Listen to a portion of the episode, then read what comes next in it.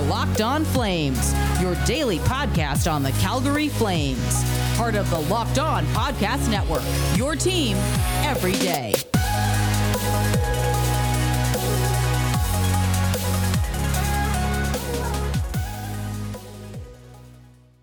Hello, everybody, and welcome to Locked On Flames. I'm your host, Jess Belmosto, and today we talk about the disaster that was the game against the Leafs and some news out of Pittsburgh.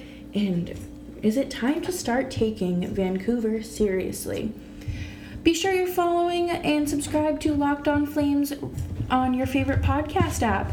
You can head on over to the podcast app with um, Apple and any iOS you know service and uh, give the show a five star rating and leave a quick little review. I'm so sorry that tonight's or today's episode is up as early as it is because it was recorded on Wednesday night after I have been dealing with the stomach bug, the flu. We don't really know what's going on, but we have a lot to talk about, and I have the energy to do it. So, hello, you will be getting two episodes from me today, and I will have a special guest joining me for the second episode of today. Um, and if I were you, I would head on over to Down the Frozen River on Twitter and throw them a follow because might just be one of them. And by one of them, I mean Nick. but we need to talk about the crap show that was uh, Monday night's game. Was that Monday? Tuesday night? Yes, Tuesday night's game against the Leafs because wow, uh, that that was quite the game. The Flames lost four three in regulation. Johnny Gaudreau had two goals along with Milan Lucic.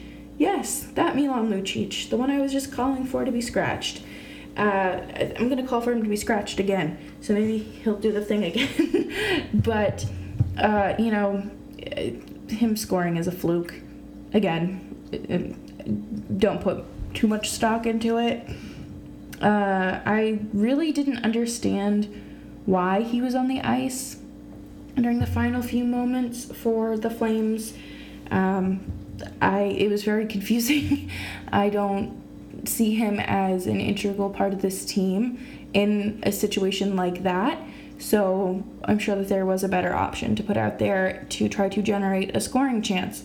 But again, I am not Geoff Ward. So I don't get to make these decisions. The Flames, you know, I will pat them on the back for this. They only took two penalties. They were both minors. So, of course, they were only in the box for four minutes. You know, like, round of applause for them. The Leafs, all in all, were a better team and they were upset with Tkachuk, and and they didn't like that they were um, there were no repercussions for him injuring their goalie, Jack Campbell, who uh, Kyle Dubas says is out for weeks. So um, you know they they're gonna show up and put on a fight to defend one of their players, and they did that. And they felt that somebody needed to be held responsible and the Leafs did just that. Jake Muzzin threw a puck at Tkachuk at the end of the game. Tkachuk wanted to settle it like a grown up and, uh, you know, went up to him. He was like, okay, come on, let's fight. Like, if you want to if you want to do that, put on your big boy pants and let's have it out. Uh, nope. Jake Muzzin backed away like a coward, and Tkachuk was angry. You know, I would be too. Somebody throws a puck at you uh, justified or not, to just don't do that. That's and then if you're not gonna step up to fight, like come on, finish what you start there. Uh, Jake Muzzin is um, just not that it, it just let's this society has moved on for the need from players named Jake Muzzin. I think that's how the meme goes, anyways. But uh, Tkachuk was screaming and slamming everything. Like I said, I don't blame him in the slightest. He, um, you know, somebody threw a hockey puck at him. I too would be upset. But um, Jake Muzzin, I hope I, I hope that uh, he's ready for the next time that this team meets up and they are able to, you know, have it out and just settle it like adults. But it was Wayne Simmonds, Auston Matthews, Travis Boyd, and Mitch Marner who scored for the Toronto Maple Leafs, and they were successful on the power play. Congrats. The Flames had 10 giveaways and the Leafs had 9. Uh, really not that great. But coming up next, some unexpected news out of Pittsburgh this afternoon. Uh, and we will talk about that coming up next. But first, uh, I'm here, here to tell you about Built Bar. Once again, Built Bar is the world's best tasting protein bar with 18 amazing flavors, including nut and non nut flavors. These bars are covered in 100% chocolate, soft and easy to chew. So, based off of that, you know, sounds like a candy bar and it tastes like one. Grab yourself some carrot cake, apple almond crisp, cherry barcia, cookies and cream, salted caramel, banana bread, peanut butter, raspberry, or coconut almond. They have it all. Built bars are healthy. They're great for anybody who is, you know, a little more health conscious. And they're great if you want to lose weight, maintain weight, indulge in a great treat. And uh, if you're on keto, these are keto friendly. Uh, let's take a peek at the peanut butter bar. That bar has 19 grams of protein, 180 calories, 5 grams of sugar, and 5 net carbs. Head on over to builtbar.com and use promo code locked on, and you will get 20% off of your next order. Use promo code locked on for 20% off at builtbar.com.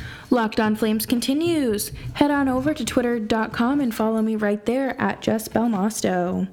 All right, folks, I'm so sorry if there were some audio quality issues. I didn't realize that one of these settings was completely messed up on the microphone. I deeply apologize, so I hope that you can hear me better now. But uh, I woke up from a nap today and I was like very confused as to why everybody was talking about Jim Rutherford. And, you know, I get it. Things happen where we have to talk about general managers, but I certainly did not expect to see him step down as um, general manager for the Pittsburgh Penguins. He did every. He did say that um, it wasn't health related, which is wonderful. You love to hear that, especially with a guy who I believe he's seventy one, and he is you know obviously on the older side, and I'm sure the traveling all around during the pandemic is a lot. And listen, if I'm if I'm the general manager of a team, I'm not I'm not doing all that.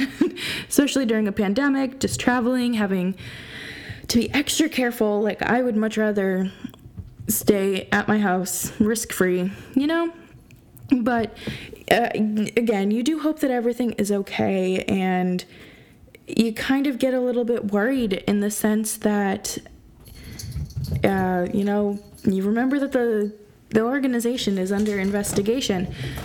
My cat is running up and down the length of the hallway right now, so I'm so sorry if you can hear that or his little bell on his collar jingling. Usually he's very well behaved when we record. But they're being looked at, I believe it's the ownership um, at the NHL level is being investigated because they were um, taking bailout money and form that was not meant for hockey teams that make a lot of money. you know, those were, um, I believe it was a $4 million bailout, which it does not make any sense because I believe that they had just purchased the Neverland Ranch, and then you have the AHL uh, level being investigated because there were a lot of accusations that came out surrounding the, um, I believe it was the coach and some of the coaching staff, um, some pretty serious abuse allegations and sexual assault allegations, and that is not okay. And then, uh, you know, the head coach's cousin is related to Josh Porter. Yes, the man from the Mets who was fired after a story came out about him being absolutely disgusting towards um, I believe it was a reporter. Yes, it was a reporter. I had to think for a second. Oh my goodness, my brain is not not awake today. But what does another general manager mean for the team? You know, Mario Lemieux and uh, the assistant general manager, now interim general manager, they're going to be looking for a replacement. And what does you know what does this mean? And like not in a sarcastic sense of what does this mean for the leafs but like what does this mean for the penguins because they went into the season with the stance of okay yeah we're we're to go win another cup but is the new general manager to come in here with that same attitude or are they to look at things a little bit differently and say hey maybe it's time we you know, not rebuild because they're definitely not in that full blown rebuild stage. But do we have to shift a couple pieces around to, and, you know, maybe miss the playoffs because things just aren't going as smoothly as um, one would hope, especially with the talent of players like um, Sidney Crosby and Malkin. But is this general manager going to come in with that same idea and that same mindset that this team is Stanley Cup caliber material? And of course, these are more than likely questions that the interviewers will be asking. And I'm sure they have a long list of questions for the wonderful people who will be applying. But again, uh, best wishes to Jim Rutherford because, you know, it's always hard to see people come and go, and especially when they are older like that. But again, hockey's a business. I'm sure he will be fine, retired somewhere. But coming up next, we need to we need to discuss something pretty serious. And that would be the North Division. The North Division is heating up and the Canucks. We got to talk about them. But first, our friends at Bet Online AG want you to hear about a very special offer that they are running for our Locked On listeners. You can head on over to betonline.ag and sign up today for a free account and use that promo code Locked On for your 50% welcome bonus. You know, we've got the Super Bowl coming up, baseball's coming back, basketball's here, and you know, if you're listening to this, you'll love hockey. So go on over to betonline.ag and place a few bets, and you can use your 50% welcome bonus when you sign up with your first deposit at uh, betonline.ag with that promo code locked on. BetOnline AG, your online sportsbook experts.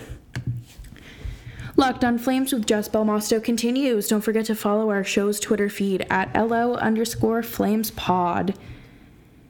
Like I mentioned before the break, the North Division is heating up, and you know this is a condensed season, and the Canucks were kind of, um, you know, a little bit of a laughing joke there for the first week. I think that they were off to a little bit of a slow start, and they were able to get their feet out underneath them rather quickly.